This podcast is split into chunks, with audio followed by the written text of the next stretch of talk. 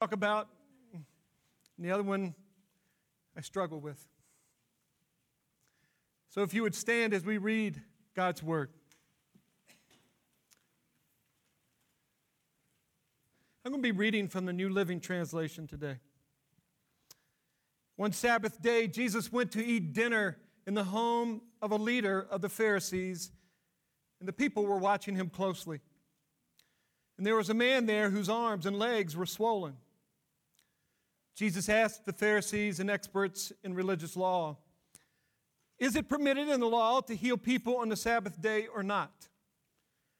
And when they refused to answer, Jesus touched the sick man and healed him and sent him away. And then he turned to them and said, Which of you doesn't work on the Sabbath?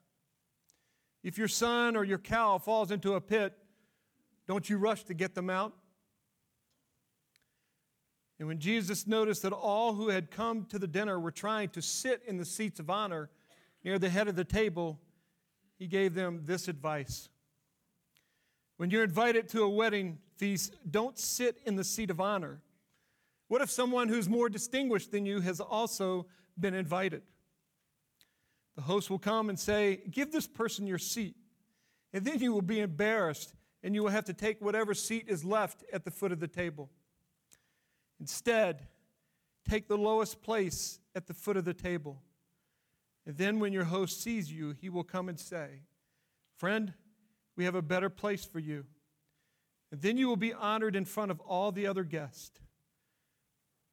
And in verse 11, it says, For those who exalt themselves will be humbled, and those who humble themselves will be exalted the Word of God. You may be seated.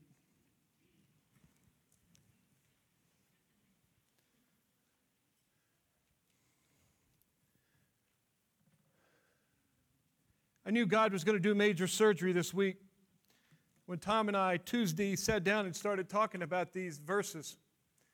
And Tom looked at me and he said, Hey, Bill, what are the biggest obstacles for you in being humble.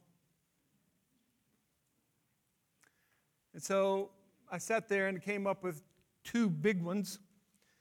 Then, after I left Tom, I got in the car and the list continued to grow. and as I thought through the list, I'm thinking to myself, it's going to be a struggle this week. And he has indeed been doing major surgery on me. John Stott I happened to be in a seminary class where he came to speak. It was a small class. He was a wonderful theologian and evangelist. And I remember him saying this. In fact, it's been quoted in his books Pride is your greatest enemy, and humility is your greatest friend. If you say to yourself, I don't have a problem with pride, whoops. And then on the other side of that, if you say, you know, humility, the minute I think I have it and got it, you lost it. Or as William Law said, there could be no surer proof of confirmed pride than one is sufficiently humble.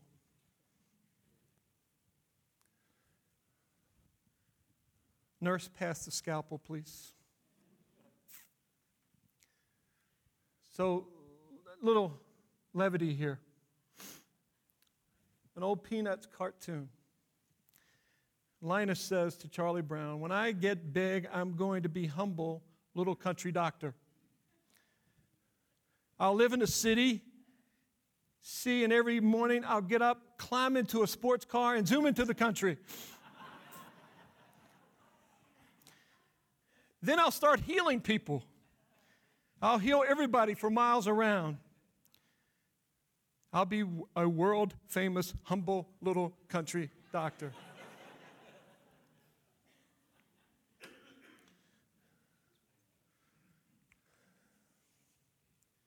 you know, Jesus spends a lot of time talking about being humble. Because pride is a big issue for us.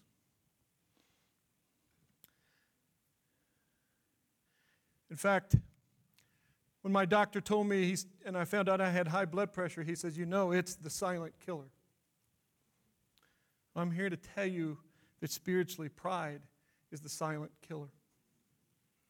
It's really hard for us to identify pride in ourselves because we're so prideful. I can identify it in you, but it's really hard to self reflect pride. And when Jesus looked at those religious leaders, he said, Listen, I'm telling you, first will be last, and the last will be first.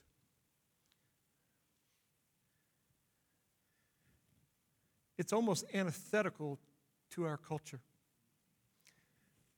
I've had a couple really qualified kids come to me and they didn't get into a particular university. And I looked at their resume and kind of went, my goodness, how could they not get into this university?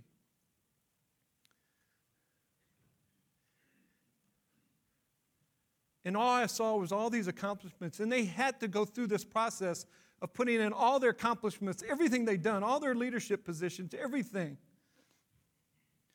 And I sat there and looked at one of them and I said, I wonder if someone put, I major in humility.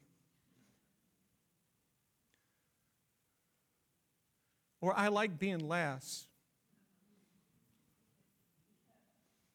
Or I want to be like a little child.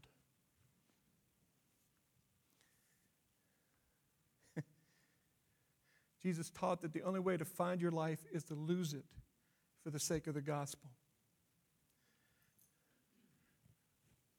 Republican National Convention, Democratic National Convention. Can you imagine if people got up and started saying things like this? Blessed are the poor in spirit, those who mourn, the meek, the merciful, the peacemakers, and the persecuted. Don't store up treasures on earth, don't build bigger barns. Yeah! People cheering. The last will be first and the first will be last. if you want to be great, you have to become a servant. Anyone who wants to be Jesus' disciple must deny yourself, take up your cross daily, and follow him, not me.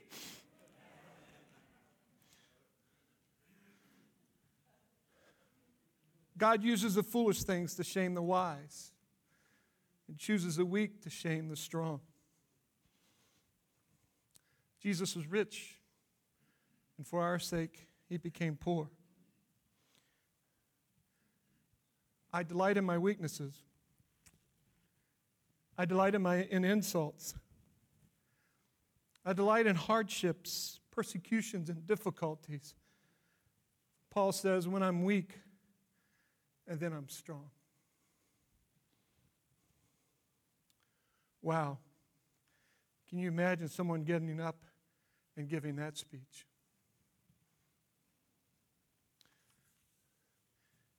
Maybe we're not too far from Linus.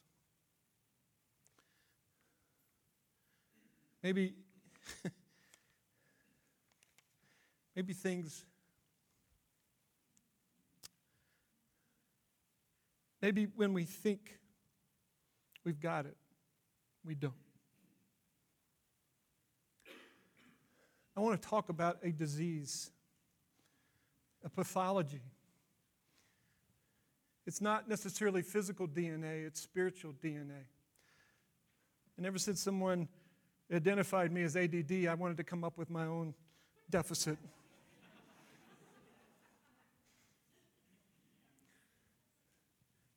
You know, we suffer from chronic pride disorder, CPD. And we also suffer from humility deficit disorder.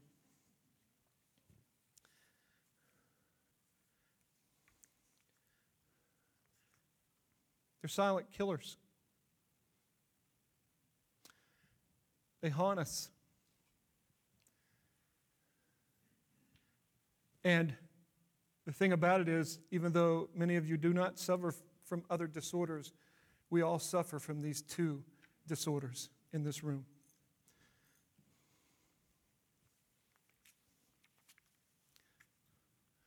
I want to talk about humility just for a second. You know, the word humble comes up in the Old Testament 57 times, usually referring to people. It comes up 16 times in the New Testament, and I just put, I don't mean for you to copy all that list, I just started putting a list down. The importance of humility in our lives is incredible. John Calvin said, Humility is the sovereign virtue, the mother of all, and the root of all virtues. If you do not have humility, it's very hard to, de- to develop any other value in your life, is what he's saying. Jonathan Edwards says the most, it's the most essential thing in true religion. then I love what Andrew Murray says humility is the displacement of self by the enthronement of God. Wow.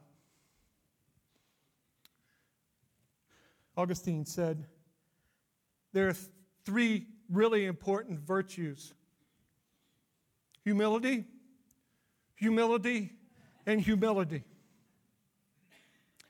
Humility is essential to our walk with the Lord.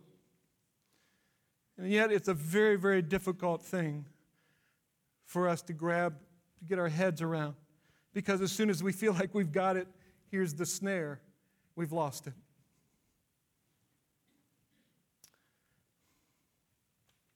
So maybe it's easier to talk about pride. The other chronic disorder that we have. Pride is destructive, it's abusive, it's offensive, it's self righteous, it's self fill in the blank, self absorbed, self reliant, self dependent. It's a preoccupation with self.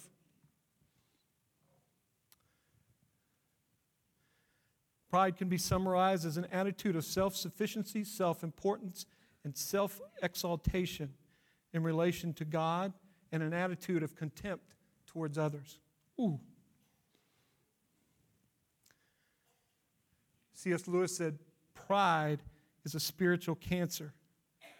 It eats up the possibility of love or contentment or even common sense.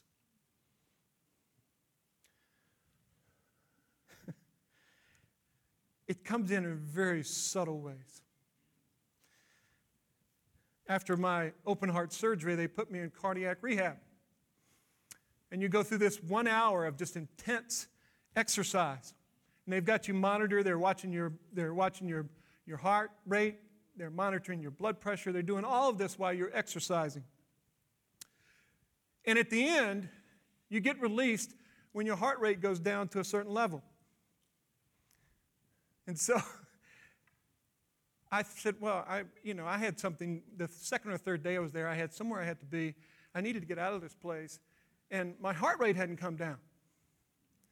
And I get ready to leave, and she said, uh, no, you can't go until your heart rate gets down.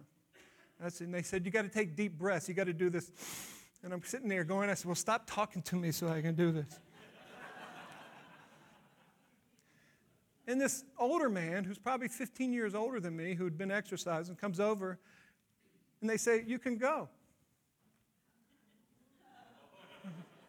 well, he's 20 pounds overweight and 10 years older than me. What are you talking about?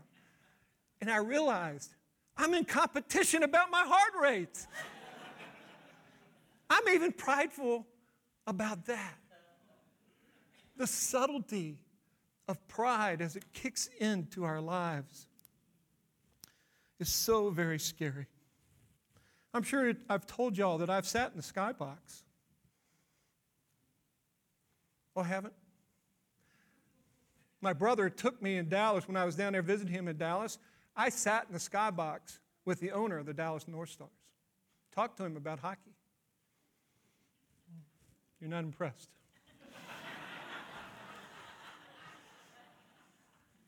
I've told that story ad nauseum to a lot of people because I was impressed. That I was impressed. It was about me, you know. And I quoted this thing with John Stott. I met him. I heard him talk about humility.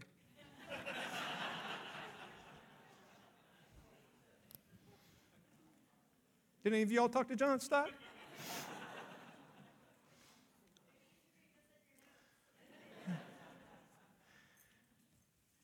You know, when I think about humility, I think about a rock star.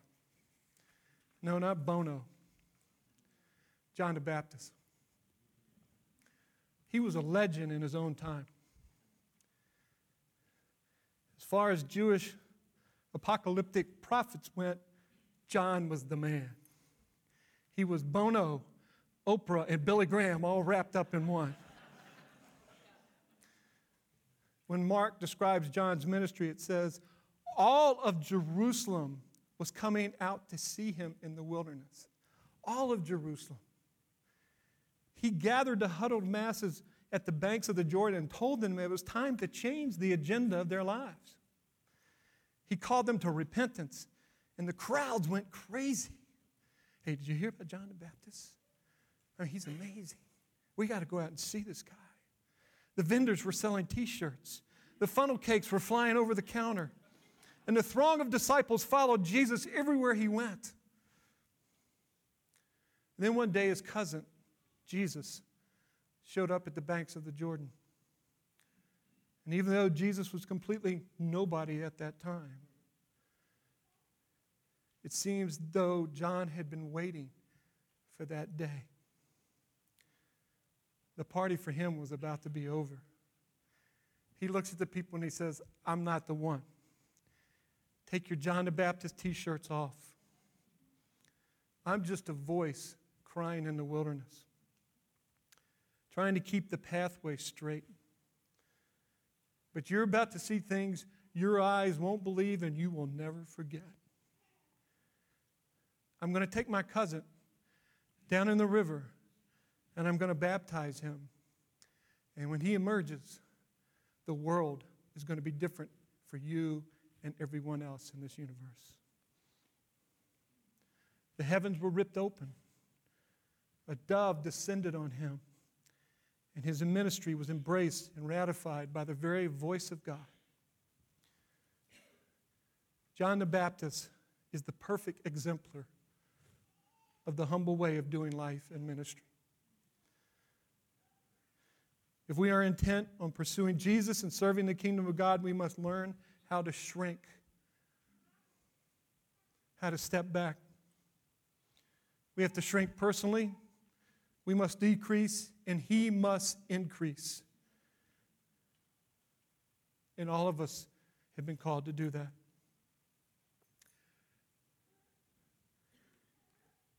Jesus has chosen to give the world to the powerless, to the meek, and to the humble. Just think about that statement for a moment. He has chosen give the, to give to the world give the world to the powerless, the meek, those who embrace weakness and vulnerability and gentleness, and not the road to success. It's a different kingdom success that we've been called to. In the end, following Jesus isn't separated into followers and leaders. Guess what? We're all followers those who will humbly embody weakness and vulnerability will inherit the earth. They will see the first are last, and the last are first.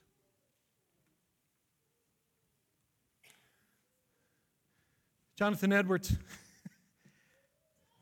back in the early 18th century, wrote or spoke this. I don't know what it, what it was. It was in the early 18th century the undetected spiritual pride. And he came up with these eight characteristics of pride. But I want to read a portion of his talk here is sermon first. The first and worst cause of errors that abound in our day and age, and now remember, this is the 18th century, is spiritual pride. This is the main door by which the devil comes into our hearts of those who are zealous for the advancement of Christ. It is the chief inlet of smoke from the bottomless pit to darken the mind and mislead the judgment. Pride is the main handle by which he has hold of Christian persons, speaking of Lucifer, and the chief source of all, the, mis- the mischief that he introduces to clog and hinder the work of God. Nothing sets a Christian so much out of devil's reach than humility, and so prepares the mind for divine light without darkness. Humility clears the eyes to look at things that are truly are. And he quotes Psalm 25 9. He leads the humble in justice, and he teaches the humble his way. If spiritual pride is healed, other things are easily corrected. Our first care should be to correct the heart and pull the beam of pride out of our eye that we can see clearly. I wish I could write that way. I wish I could talk that way.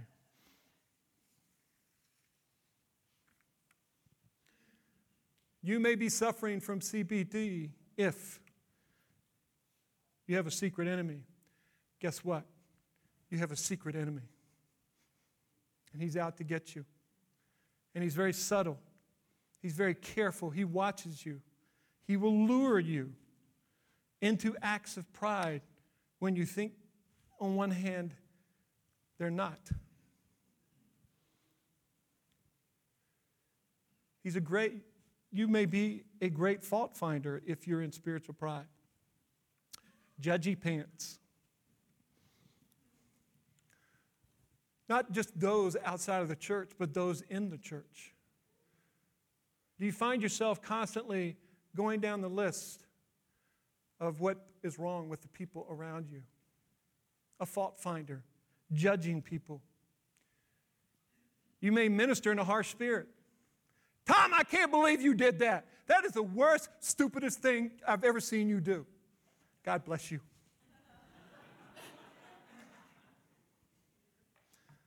I've been guilty of that. Somebody ticks me off and I go at them. And the next thing I know, I'm kind of going, wow, where did that come from? It did not come from a spirit of humility, of pride. You put on pretenses, you put on masks, you dress up and think, I've got it. Can't you see that I've got it?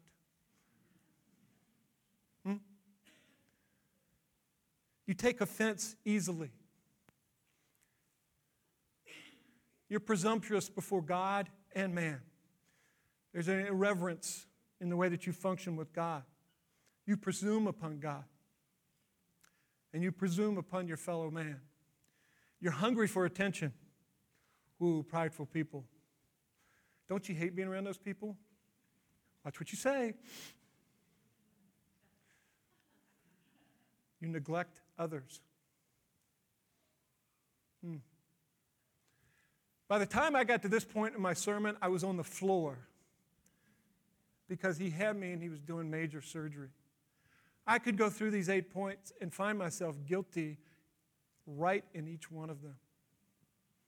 I'm going to put his whole sermon online so you can go online. It's, it's beautiful, it's not long so that you can, you can see how he explains each one of these out. It's beautiful stuff. So, where do we go with this? I've got this pride thing, it's part of my DNA. Came from my mom and dad. You know where they got it? From their mom and dad. You know where my great grandma got it? From her mom. We all can trace the origin of this back to our original parents, Adam and Eve. No, actually, we could go farther back than that to Lucifer. Why did Lucifer get thrown out of heaven? Because of pride. Why didn't Adam and Eve fall? Because of pride. It's in our spiritual genetics, it's in our DNA. You've got chronic pride disorder. And part of that is you have humility deficit disorder as well. So, what do you do about this? Paul was probably encountering some believers who were struggling with the same thing in Philippi.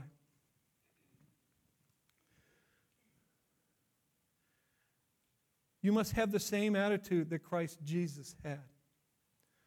Though he was God, he did not think of equality with God as something to cling to.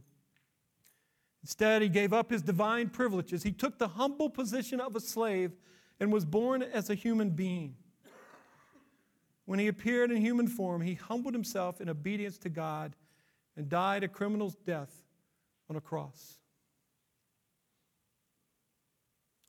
Our perspective on humility can be radically changed if we will ponder and meditate on the greatest example of humility in history God Himself, who became man, Jesus Christ.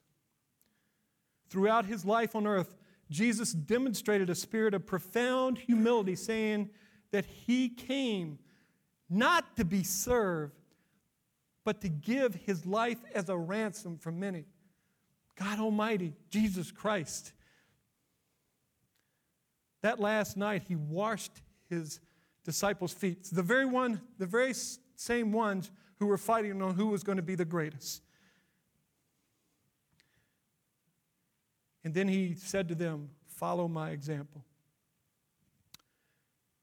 Andrew Murray said, Christ is the humility of God embodied in human nature the eternal love humbling itself in the garb of meekness and gentleness to win and serve and save us. And he calls us his disciples.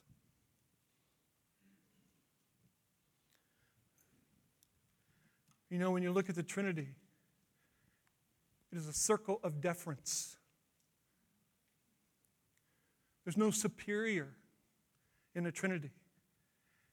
It's the Spirit deferring to Jesus who defers to the Father, who defers to Jesus, who, defer, who defers to the Spirit. There's this mystery. There's this dance going on in the Trinity between God the Father, the Son, and the Holy Spirit, constantly deferring to each other. And that's what he's calling his church to do. And the only way you can do that is to put your pride down, to identify your pride, to say, I'm tired of this, I give it up.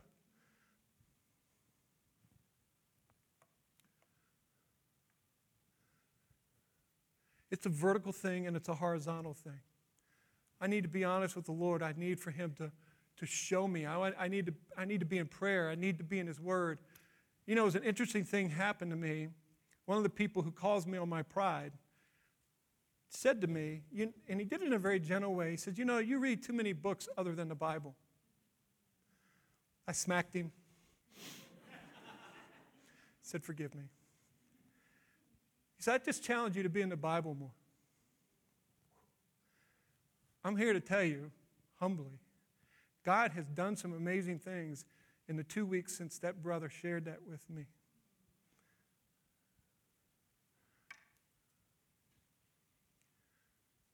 Allow God to work in your life. Allow Him to move in mighty ways. Allow Him to challenge you. But find those people in your lives who will challenge you as well here on earth. It's like that conversation. It just seemed like a simple conversation when Tom said, So, what are those obstacles in your life to being humble? That's a brother I need in my life.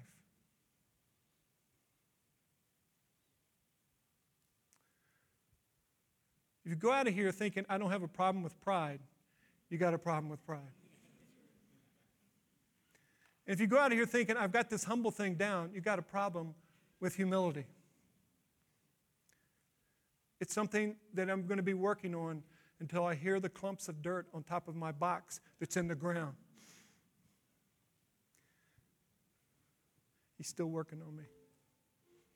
He's still working on us. The grace of Jesus Christ with us, bunch of knuckleheads who don't seem to get it.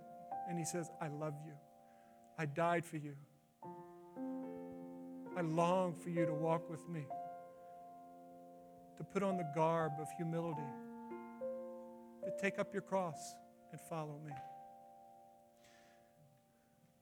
And He wants to remind us I love you. I love you. There was a film in 1984 called Places in the Heart. If you get a chance, watch it. Don't watch it with your young children, but watch it. it takes place in Texas in the 30s. Starts off with Ed Harris in an adulterous affair. And it kind of moves through Sally Field, husband gets killed by a young man. And the KKK goes out and gets that young man and drags him to Sally Fields like a cat would uh, take a mouse and say, Here, we've, we've brought justice. And she said, no, What's wrong with you? And you get to know all these people in this little town and all their sins and all their stuff. And Danny Glover shows up, a black man in the 30s, to come and say, Listen, she said, Will you help me? I got to keep this farm. And it, there's a last three minutes and 22 seconds, last scene in this movie. The pastor gets up, prepares people for the communion, and he reads 1 Corinthians 13, and they've got the old Baptist choir in the back singing. And the camera comes and scopes Ed Harris next to his wife, who's next to this girlfriend, redeemed. Moves back to Danny Glover, a black man sitting in a white church in 1930 Texas. Then it moves down to Sally Field's kids and on to her husband who'd been killed by this young black man who's sitting next to the husband. And the only dialogue, all of that, when they're passing the communion tray around, is when the sheriff, Sally Field's husband hands it to the young black man, he said, The peace of God with you. The communion of saints, sins and all, coming to the table, rejoicing over Jesus Christ, their Savior. I was humbled when I watched that film clip. All my sins, he says, Come, Bill. I forgive you. You got to crawl up to this thing, come. I love you. I died for you. Come and follow me. After I finished that film, I said, I wonder who he's going to sit me next to in heaven. I got a feeling I'm not going to have a choice. I got a feeling that someone that I hit one of those eight George Whitefield things with. So come to the table, sinners saved by grace. Come to this table. If those of you who are going to be serving, if you would come forward. As you come, I ask that you prepare your hearts. Prepare your hearts to come to this table. Come and take the bread, dip it in the wine, and know that you're free.